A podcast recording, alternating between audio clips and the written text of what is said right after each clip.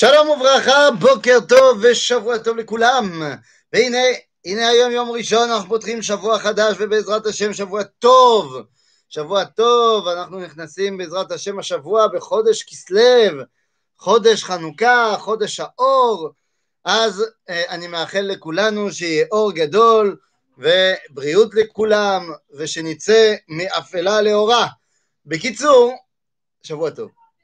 והיום אנחנו פותחים את הלימוד שלנו בעברית, הלימוד של יסודות האמונה היהודית, והיום רציתי לפתוח בשאלה שהתעוררה בשבת, אחרי שקראנו את פרשת חיי שרה, ואחרי שראינו בעצם מהי טיב החתונה היהודית באור הפרשה.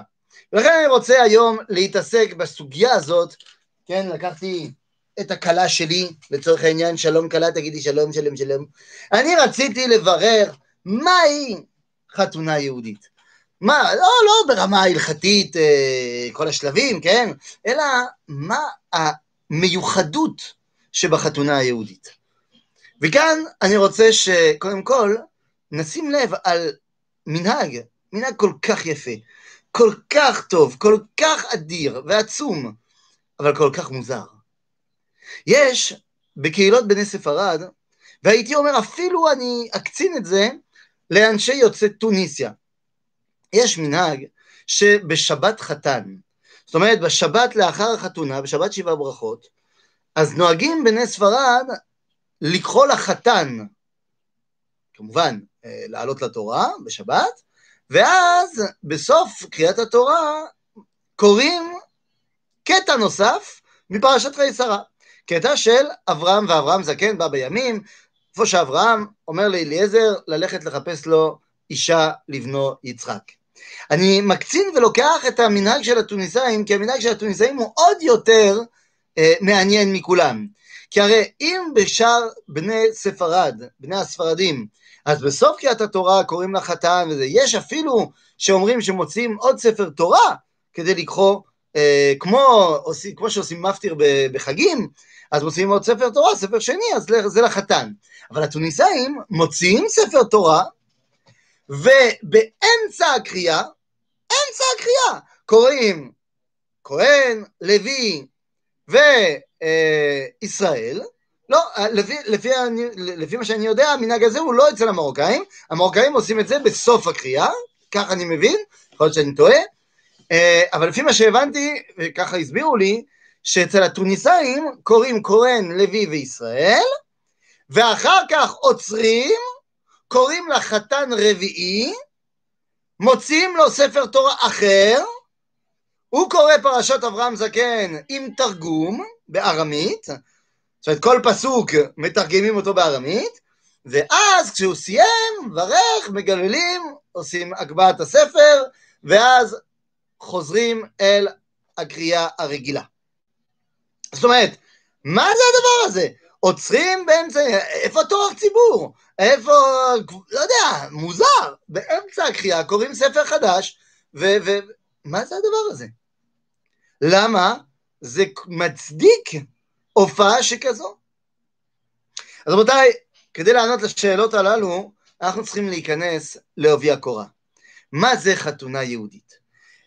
יש שאלה אני פתחתי במנהג שהוא מוזר ולא מובן, אני ממשיך בשאלה הלכתית פרופר, שהיא גם כן לא כל כך מובנת. יש ברכות שמברכים תחת החופה, יש ברכות שהן האבן היסוד שבעצם מוריד את השפע מלמעלה למטה, כך זה בכל הברכות, ובעצם יש ברכות שבאים וסוגרים לנו את הפינה של החתונה. יש, אומרים, אומרים פה בשאלות, יש מדרש שאומר שלאברהם היה לו בת בשם בקול, או הפוך, קיבל ברכה בזה שלא היה לו בת. מה שאתה אומר זה באמת נכון, אבל אין לזה שום קשר למה שאנחנו אומרים כרגע. Uh, לכן uh, אני לא אתייחס למדרש היפה שהוא לא מדרש, אלא שהוא גמרא במסכת בבא בתך. אבל כרגע זה לא בדיוק הנושא. מצטער אלכס. מה שלא יהיה, יש שאלה הלכתית. הברכות של החתונה, יש ברכה שנקראת ברכת האירוסין, והברכה הזאת, כך מברכים, ברוך אתה השם, אלוקינו מלך העולם, אשר קידשנו במצוותיו וציוונו על האריות, ואסר לנו את הארוסות, והתיר לנו את הנשואות לנו על ידי חופה וקידושין, ברוך אתה השם, מקדש עמו ישראל על ידי חופה וקידושין. כך נוסח הברכה. עכשיו, למה אני אומר כך? מכיוון שסוף הברכה, החתימה של הברכה, אה, ערערה מחלוקת. מחלוקת גדולה. לא, לא, לא, לא. אתה שואל למה קוראים את הפסוקים הללו דווקא בפרשת החתן, לכבוד החתן, פרשת הרב מזקן. ברור שהפסוקים הללו, קוראים אותם בגלל שזה הפסוקים שהקדוש ברוך, שאברהם בא ואומר, אנחנו צריכים עכשיו לחתן את יצחק. בלי קשר לזה שהברכה שהוא היה לו בן, שלא היה לו בת, בלי קשר. קיצור, אני חוזר לברכה שלי. לברכה שלי, החתימה ערערה הרבה הרבה אה, שפך דיו רב. למה? כי יש מחלוקת. יש מחלוקת בין הגאונים עצמם, ומחלוקת אחרי זה בין האשכנזים לבין הספרדים, האם צריך לכתום ברוך אתה השם מקדש עמו ישראל על ידי חופה וקידושין, כמו שכולנו עושים היום, או שצריך לחתום ברוך אתה השם מקדש עמו ישראל, נקודה. רבנו סעדיה גאון יוצא ממנו שאולי אפשר להגיד כך וכך. באים התוספות ואומרים יותר שצריך לעשות מקדש עמו ישראל בלבד. הריף, וכך מובא בספר האבו דרעם של רבי דוד אבו דרעם, אומר, הריף אומר שצריך להגיד מקדש עמו ישראל על ידי חופה וקידושין. אומר האבו דרעם, יותר חריף מזה, הוא אומר שמי שלא אומר כך, מי שלא אומר מקדש עמו ישראל על ידי חופה וקידושין, הוא, אני אתרגם את זה במילים שלי, אבל הוא גובל, ממש ממש מתקרב להתבוללות. מה, בגלל שאמרת מקדש עמו ישראל, מתקרב להתבוללות? בגלל שלא אמרת על ידי חופה וקידושין, אז אתה מתקרב להתבוללות? מה, אנחנו לא, לא השתגענו קצת? מה זה הסיפור הזה? רבותיי, שאלנו את השאלה לגבי המנהג הנפלא של פרשת אברהם זקן, שאלנו את השאלה, למה בגלל שאתה אומר מקדש עמו ישראל, ולא על ידי חופה וקידושין אתה גובל בהתבוללות? מה זה הסיפור הזה, רבותיי? בואו ניכנס לעובי הקורה. החתונה היהודית. כמובן, אני מדבר על זה עכשיו, כי אתמול קראנו פרשת אברהם זקן, קראנו את הסיפור של השידוך בין יצחק לרבקה, יותר נכון שאליעזר בא ומחפש שידוך ליצחק. וכאן אני רוצה לשאול. כאן אני צריך לשאול, באמת שאלה גדולה. אנחנו היום מברכים תחת החופה. וככה אנחנו מייסדים את החתונה. אבל אם אנחנו שואלים את עצמנו, מניין לברכות הללו אנחנו ניכנס וניתקע לתהום של המחשבה. אומרת הגמרא במסכת קלה, בפרק א', אה, קלה בלא ברכה, אסורה לבעלה כנידה בלא טבילה. זאת אומרת, אם אתה לא מברך את הברכות מתחת לחופה, אז הכלה היא אסורה לבעלה, כמו שנידה אסורה, הם נישואים אבל אסורים. זאת אומרת, כנראה שבלי הברכות הללו אי אפשר לעשות כלום. וכאן צריך להבדיל, יש לנו שני, ברכ... שני סוגים של ברכות.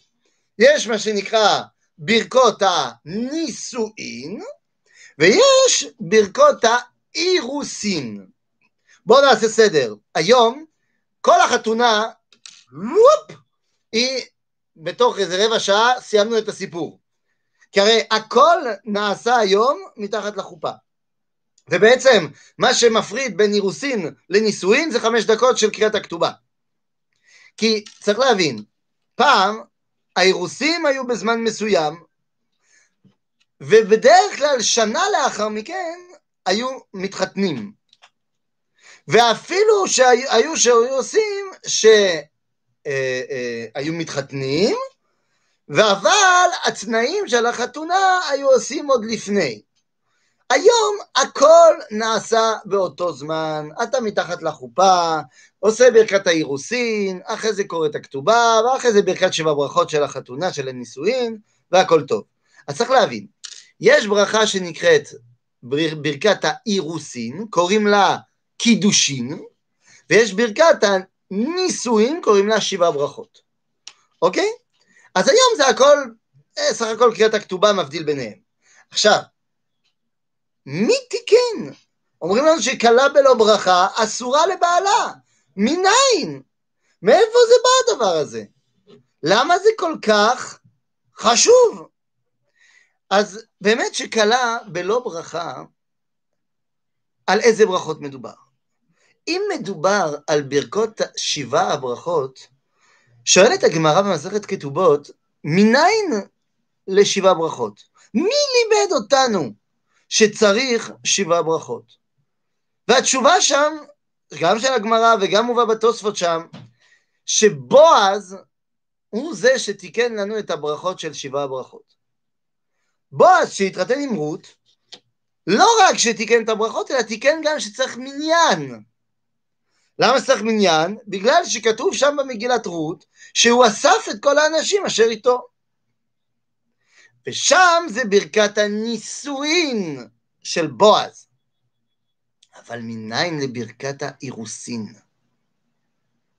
רבו ישי, ברכת האירוסין, אומרת הגמרא, שם, במסכת כתובות, שברכת האירוסין, אגב, גם במסכת כתובות וגם במסכת קלה, כמו שאמרנו, היא תקנה של מורנו ורבנו. מורנו ורבנו כבוד עטרת ראשנו. האויב הגדול ביותר לעם ישראל בכל התנ"ך כולו, אם לא בכל הזמנים. הדוד, רב לובן, לבן, לבן הארמי, אחי רבקה. אבל לבן הארמי, מה? על מה אתה מדבר? לבן? כן. לבן הארמי תיקן, שנייה, שנייה, שנייה, שנייה, שנייה. לבן? לבן הוא במסורת היהודית אולי באמת, כמו שאמרתי, האויב הראשי של עם ישראל.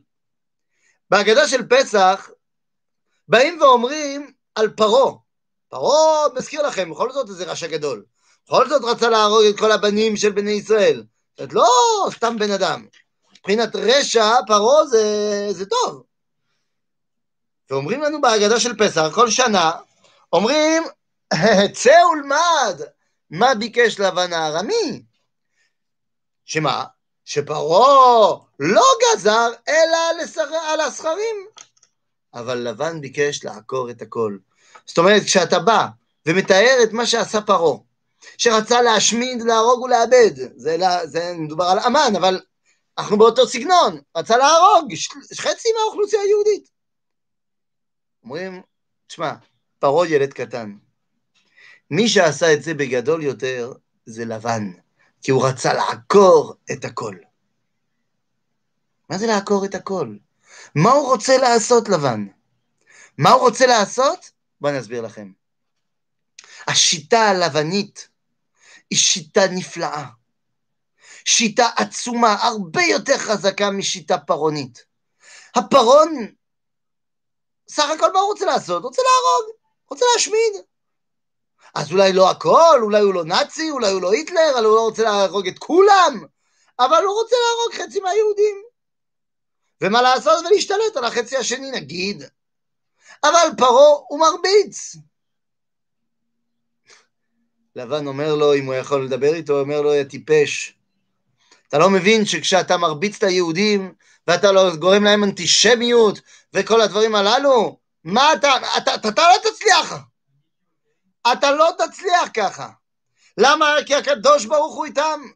זה לא ילך. וחוץ מזה, שכשאתה כל הזמן נגדם, אז הם מת, מתעודדים ביחד, והם נהיים ביחד ומתאחדים, וזהו, ומי יכול עליהם? מי יכול עליהם כשהם מאוחדים? אין. וכל עוד שאתה גורם להם רע, אז הם מתאחדים יותר. אני, השיטה שלי אחרת, אומר רב לבון. אומר רבי לבן, אני הבנתי טוב מאוד מי זה העם הזה. אגב, אני יודע את זה בגלל שזה מהמשפוחה. אני בסך הכל הנכד של נחור. אני האחיין רבא של אברהם אבינו. זאת אומרת, אני יודע טוב מאוד מי זה העם הזה. ולכן אני יודע טוב מאוד איך לאבד אותו. ארמי עובד אבי, אומרים בהגדה. מי זה הארמי שרצה לאבד את אבי? זה לבן. עכשיו, מה השיטה שלו? השיטה שלו זה, תשאר איתי. תשאר איתי. בוודאי.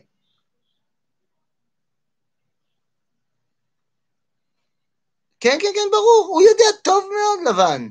ולכן, השיטה שלו זה, אתה יודע מה, אני לא גורם לך שום נזק, רק תישאר איתי. למה? כי אני יודע טוב מאוד איך להפוך מעברי לארמי. מזכיר לכם, כמו שאמרתי מקודם, לבן, מה הוא? לבן הוא הנכד של נחור. לבן הוא עברי, הוא מהמשפחה של אברהם אבינו, הוא מהמשפחה של העברים. אבל כולם קוראים לו לבן הארמי. לבן השיטה שלו זה איך לאבד את העבריות כדי שתהיה קוסמופוט, קוסמופוליטי. כדי שתאבד את כל הזהות שלך ותהפוך להיות אזרח העולם, ארמי, אמריקאי, אירופאי, מה שאתה לא רוצה. שלא תהיה אתה. אמר אז, ראיתי עכשיו סרטון לזכרו של הרב זקס, שאמר שאתה יכול להשפיע על האנשים אך ורק אם אתה לא מוותר על מי שאתה. וזה ברור. אומר רב לבן, אם אתה תיתן לי את השיטה שלי, אולי, אולי תישאר איתי עוד שבע שנים, ועוד שבע שנים, ועוד שש שנה. מה היה קורה אם יעקב בסוף היה נשאר שם? הוא כבר לא היה יעקב אבינו. השיטה הלבנונית, לבנית, לא יודע איך אומרים, היא שיטה שאני לא גורם לך רע, אדרבה, אני נותן לך שפע כלכלית, שפע, אין אנטישמיות, אבל אתה גם לא צריך להיות כל כך יהודי, הרי אתה כל כך מקובל בתור ארמי. ולאט לאט, בהתחלה הגעת, הגעת לאלדורדו. אתם יודעים, יש, יש uh, קומיקס, יש קומיקס לכל הדוברי צרפתית שביניכם, אתם מבינים את זה טוב מאוד, יש קומיקס uh, של לוקי לוק. אז uh, אחד האחרונים שיצא, אם לא האחרון, זה כאילו לוקי לוק במערב הפרוע שם בארצות הברית, כן, הוא, הוא צריך ללוות משפחה, משפחה יהודית מפולין, שהגיעה עתה לפילדלפיה, והם צריכים להגיע עד ל... לא יודע, סן פרנסיסקו, לוס אנג'לס, משהו כזה, ואז לוקי לוק מלווה אותם. עכשיו, בתחילת הפרק, בתחילת הספר, הם פוילישים. הם יהודים, מתפללים כל הזמן, מדברים ביידיש וזה. כמובן שבסוף הספר, הילד הקטן כבר רכוב על, על סוס ואומר, יהה! כבר לא ביידיש, אלא באנגלית. עכשיו, מה אתם אומרים? זה, זה, קרה, זה, זה קורה ככה בכל מקום. זה מאוד מעניין, אבל תסתכל על מי ש... תסתכל על כל מיני אוכלוסיות שהגיעו למדינה, מדינת רווחה, מדינה נאורה, מדינה ליברלית, והגיעו עם כל התרמיל הזהותי שלהם, אחרי דור, שתי דורות, מה נשאר מהזהות הזאת? זה השיטה של לבן. היהודים ברוסיה התפללו לניצחון של נפוליאון, למרות שגרם להתבוללות עצומה. לא, לא נכון מה שאתה אומר. לא נכון מה שאתה אומר, היה מחלוקת גדולה בין האדמו"רים, בין הרבנים ברוסיה ובאוקראינה ובכל האזור, בעד מי להיות. האם להיות בעד נפוליאון, או האם להיות בעד הצאר. היה מלחמה גדולה בין נפוליאון לצאר הרוסי, והיה מחלוקת בין הרבנים בעד מי להיות. מה הייתה הטענה? הטענה הייתה שנפוליאון אמנם הוא לא הכי הכי, אבל uh, הוא לא בא ב... עם קוזקים שבאים לעשות פוגרומים וכדומה, אז אולי כדאי להיות uh, בעדו. עמד האדמו"ר הזקן, הרבי הראשון של חב"ד, ואמר, צריך להיות בעד הצער. למה צריך להיות בעד הצער? מסיבה אחת פשוטה, שהרי הצער הוא רע מאוד ליהודים, אבל הוא טוב דה פקטו ליהדות. בגלל שהוא עושה רע ליהודים, אז היהודים מת, הם מתאחדים, וכמו שאמרנו. בעוד שנפוליאון יכול להיות שהוא טוב ליהודים, אבל הוא רע מאוד ליהדות. ואני רוצה להזכיר פה את דבריו של הרב הראשי הראשון לצרפת, הרב אה, זיצהיים, שהיה הרב הראשי הראשון לצרפת, מטעם נפוליאון, אז הוא אמר, אל תשכחו דבר אחד, כי לקרטוב נתתי לכם, ותורתי אל תעזובו. כן, זה משפט שאנחנו אומרים כל הזמן בתפילה, כי לקרטוב נתתי לכם, תורתי אל תעזובו, אבל הוא פירש את זה ככה. הוא אמר, מה זה לקרטוב? לקרטוב, חלק טוב, לקח זה חלק, כן? איך אומרים לקח טוב בצרפתית?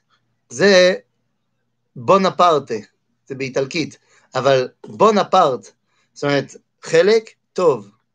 אז הוא אומר, אמנם לקח טוב נתתי לכם, נתתי לכם בונפרט, זה השם של נפוליאון, אבל תורתי אל תעזובו. השיטה הלבנית היא שיטה כל כך, כל כך מפתה. אני אזרח העולם בגוון יהודי. זה השיטה של לבן. ולכן לבן הוא צריך לדעת טוב מאוד מי זה עם ישראל כדי לדעת איך להפיל אותו. לכן אומרת הגמרא, מי קבע את ברכת האירוסין? שנאמר, זה לבן, שנאמר, ויברכו את רבקה. בפרשה שקראנו בשבת, ויברכו את רבקה, זה לבן בירך. ואמר אחותנו עתי אל אלפי רבבה, אומרת הגמרא, מה בירך בדיוק? איזה ברכה בירך לבן? אמר לבן, ברוך אתה השם, אלוקינו מלך העולם, אשר קידש שם מצוותיו וציוונו על האריות, ואסר לנו את הארוסות, והתיר לנו את הנשואות לנו על ידי חופה וקידושין. ברוך אתה השם, קידש עמו ישראל על ידי חופה וקידושין. כך אומר לבן! אומרים חז"ל מיד, ניבא ולא ידע מה ניבא. הוא, הוא אמר משהו כל כך אמיתי, אבל הוא לא מבין עד כמה, מה, מה, מה. רב לבן! אתם יודעים, בהלכות חתונה אנחנו פוגשים אותו כל הזמן. איך אני יודע שאי אפשר לקדש אישה ללא רשותה? הלכה למעשה. מורנו ורבנו לבן, שאומר נקרא לנערה ונשאל את פיה. לבן מסביר. אני אגיד לכם יותר מזה. הרי המדרש, הגמרא, כולם אומרים שהקדוש ברוך הוא, מאז שסיים בריאת העולם, מה הוא עושה כל היום? מזווג זיווגים. הוא עוסק בזה. בשידוכים. וכשאנחנו שואלים באמת את השאלה הגדולה, אומרת הגמרא, שאחד מהדברים הברורים, שזה בא מאת הקדוש ברוך הוא, זה אישה לאיש. מאת השם, אישה לאיש. איך יודעים? מן הכתובים יש פסוקים, מן הנביאים יש פסוקים. ומה מן התורה? מן התורה, מורנו ורבנו לבן. שאמר מהשם יצא הדבר. כשאליעזר בא ואומר, הוא אומר, מהשם יצא הדבר, אני, אני לא אגיד שום דבר. מן הסתם זה ברור שרבקה היא צריכה להיות בשביל יצחק, מהשם יצא הדבר. לבן מכיר כל כך טוב, כל כך טוב, את הזהות היהודית, שרק הוא יודע איך להרוס אותה. בשאלות ששאלנו, שאלנו, איך זה יכול להיות שבגלל שאתה אומר מקדש עמו ישראל על ידי חופה וקידושין, או לא על ידי... מה זה הסיפור? קודם כל, למאן דאמר שצריך לחתום את הברכות, ברוך אתה השם, מקדש עמו ישראל, נקודה, מה הטענה? אומרים, בכל הברכות שנותנים את הדגש על קדושת עמו ישראל, לא אומרים שזה על ידי משהו. כשאתה אומר ברוך אתה השם מקדש ישראל והזמנים, בכל חג, אתה לא אומר מקדש ישראל והזמנים על ידי אכילת מצה. אתה אומר, מקדש עמו ישראל והזמנים. למה צריך להוסיף? לא צריך להוסיף. לכן למה בחתונה צריך להגיד מקדש עמו ישראל על ידי חופה וקידושין? תגיד מקדש עמו ישראל. כמו שבכל ברכה שאתה מקדש עמו ישראל. ואמרנו שהריף אומר, זה לא בדין. זה לא טוב לעשות את זה. צריך להגיד על ידי חופה וקידושין. וכאן אני רוצה להגיע לתשובות. כשאנחנו אומרים שלבן ניבא ולא ידע מה ניבא, אז אני לא, לא צריך לחפש את, אליו, אצלו, את התשובות. אבל אני מחפש במסורת היהודית לדורותיה. אומר רבי דוד אבודרעם, למה מי שאומר מקדש עמו ישראל, ולא אומר על ידי חופה וקידושין, גובל בהתבוללות? סיבה אחת פשוטה. אומר, בכל ברכה אחרת שמצרפים מקדש ישראל, זה בגלל, וזהו, זה בגלל שבכל המצוות האחרות, לא צריך להסביר יותר מדי, רק היהודים עושים את זה. כשיהודי אוכל מצה, כשיהודי עושה קידוש בליל הסדר, הוא לא צריך להיבדל מן הגויים. עצם זה שהוא מקיים ליל הסדר, זה מבדיל אותו מן הגויים. הרי רק יהודים עורכים ליל הסדר. לכן בפסח, אתה אומר מקדש עמו ישראל, נקודה, כי זה ברור. עצם זה שאתה עכשיו הצטרפת לכולם ועשית... הגויים לא עושים את זה, הגויים ממשיכים ברגיל. אתה אומר מקדש ישראל, מקדש השבת. מה, צריך מקדש השבת על ידי אכילת חלות?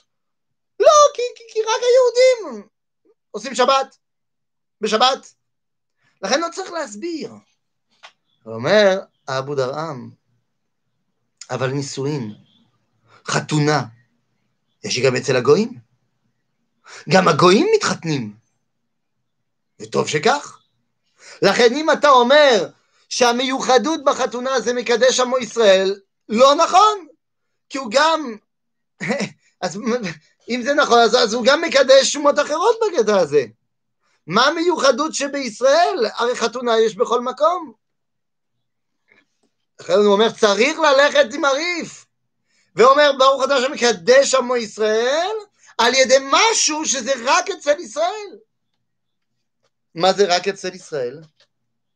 על ידי חופה, שיש גם אצל הגויים, וקידושין. קידושין אמרנו זה אירוסין, ושיהיה ברור, אין אירוסין אצל הגויים. לא, לא מדבר על המסיבה, לא מדבר על המסיבה, גם המסיבה שעושים בישראל זה לא כלום. כשעושים מסיבת אירוסין, צריך לדעת, היום, כשאנשים מוצאים הון תועפות לעשות מסיבות אירוסין, זה שום דבר מסיבת אירוסין, זה כלום. הלכה למעשה זה שום דבר. הסטטוס של ההוא וההיא לא השתנו אחרי מסיבת האירוסין, שמקיימים חודשיים, שלושה, שנה לפני החתונה. כיום אני אומר. ו- וכל מי שמוציא מיליון, לא יודע, על חינה כמה ימים לפני החתונה, צריך לדעת, זה, זה מסיבה טובה וזה כיף, למה לא מסיבות אם, אם אתה יכול, בכיף. אבל זה לא, מבחינה יהודית, לא עושה שום דבר. שום דבר. יש שעושים חינה באותו ערב של החתונה, זה משהו אחר. אני מדבר על החינה שעושים לפני. מי שעושה חינה ביום, החת... כאילו בליל החתונה, אחרי שכבר היה חופה וזה, זה משהו אחר. אבל אם זה כמה ימים לפני, זה מסיבה. מסיבה יפה, אבל היא מסיבה. אין שום ערך יהודי לדבר הזה. היהדות באה ואומרת, אנחנו עושים חופה, אבל גם עושים קידושין. קידושין זה אירוסין. וכאן העניין. מקדש עמו ישראל על ידי חופה וקידושין. מה זה המיוחדות הזאת? האירוסין בישראל זה מצב מאוד מאוד מעניין. ברגע שאני אומר, הרי את מקודשת לי בטבעת זו, כדעת משה וישראל, מה אני בא ואומר? ברגע זה, את עוד לא אשתי, את ארוסתי, אבל את שלי, ואני שלך. ואת אסורה על כל העולם, ואת מיועדת לי. נכון. אנחנו מיועדים ביחד. אגב, אם אנחנו רוצים להיפרד מכאן ואילך, צריך גט. אבל אי אפשר לממש. אני רק מאורס, אני לא נשוי. אני לא יכול לגעת בך, לא יכול לחבק אותך, לא יכול לנשק אותך. אנחנו מיועדים אחד לשני. החיבור כבר נעשה, אבל הוא חיבור שהוא ללא מעשה. מה הכוונה?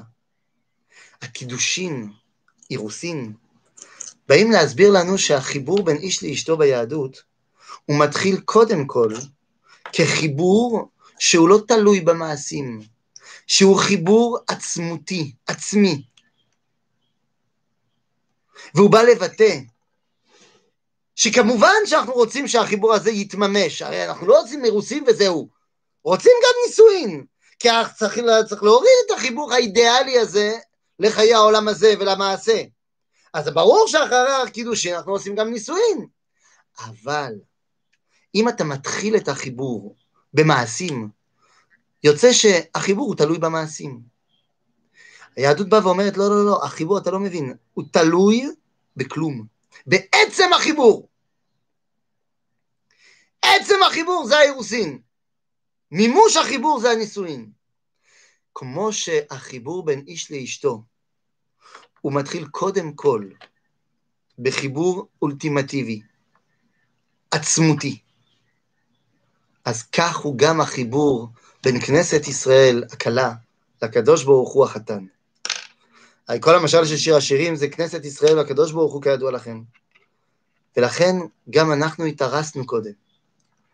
החיבור שבין הקדוש ברוך הוא לכנסת ישראל הוא קודם כל עצמותי, עצמי, לא תלוי בשום מעשים. אחרי זה אנחנו מממשים את החיבור הזה. זה החתונה היהודית, הקשר הבלתי פסיק בין כנסת ישראל לקדוש ברוך הוא, שמתפרט לחתן וכלה. לכן המנהג הכל כך יפה הזה של התוניסאים שבאמצע קריאת התורה, קריאת התורה זה כדי לבטא את החיבור, למה תקנו לנו קריאת התורה? זה כדי לבטא את החיבור בין מה שמחבר בין שמיים וארץ, הוא נתן לנו את התורה, כדי שאנחנו ביום יום נדע מי הוא. אז בעצם קריאת התורה זה הסמל של החיבור בין שמיים וארץ. אומרים לך, בין קריאת התורה הציבורית, שמבטאת את, את החיבור בין הקדוש ברוך הוא לכנסת ישראל, יש פה חתן וכלה, חתן וכלה, זה, זה, זה החיבור. עוצרים הכל, ובאמצע העניינים מוציאים עוד ספר תורה, וקוראים לכבוד החתן והכלה. כי חתן וכלה זה לא מעשה פרטי, זה מעשה ציבורי. זה מעשה, הייתי אומר, קוסמי. חתן וכלה, שנכנסים תחת החופה, מבטאים את האחדות שיש בין העולם האידיאלי לבין העולם הזה. ככה היה מסביר מניטו, ובזה אני עומד. איך זה שבחופות כולם שמחים? מניטו היה מסביר, רב אשכנזי, שבחופה זה אולי הזמן היחיד שגם יצר הטוב וגם יצר הרע רוצים אותו דבר.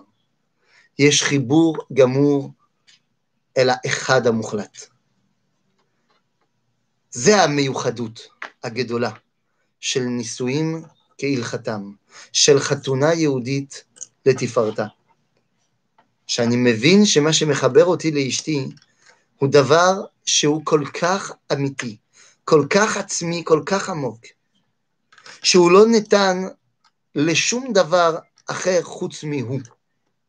וכשאני יודע את זה, אז אני יכול לממש את זה בחיי המעשה, ולבנות מזה אחד מחומות ירושלים, כדי להגיע לבניין עולם שהוא הבית, כמו שחתן וכלה בונים בית, כנסת ישראל גם בונה בית, כדי שיוכל להתאחד עם הקדוש ברוך הוא בבית המקדש במהרה בימינו. אמן. שבוע טוב לכולם.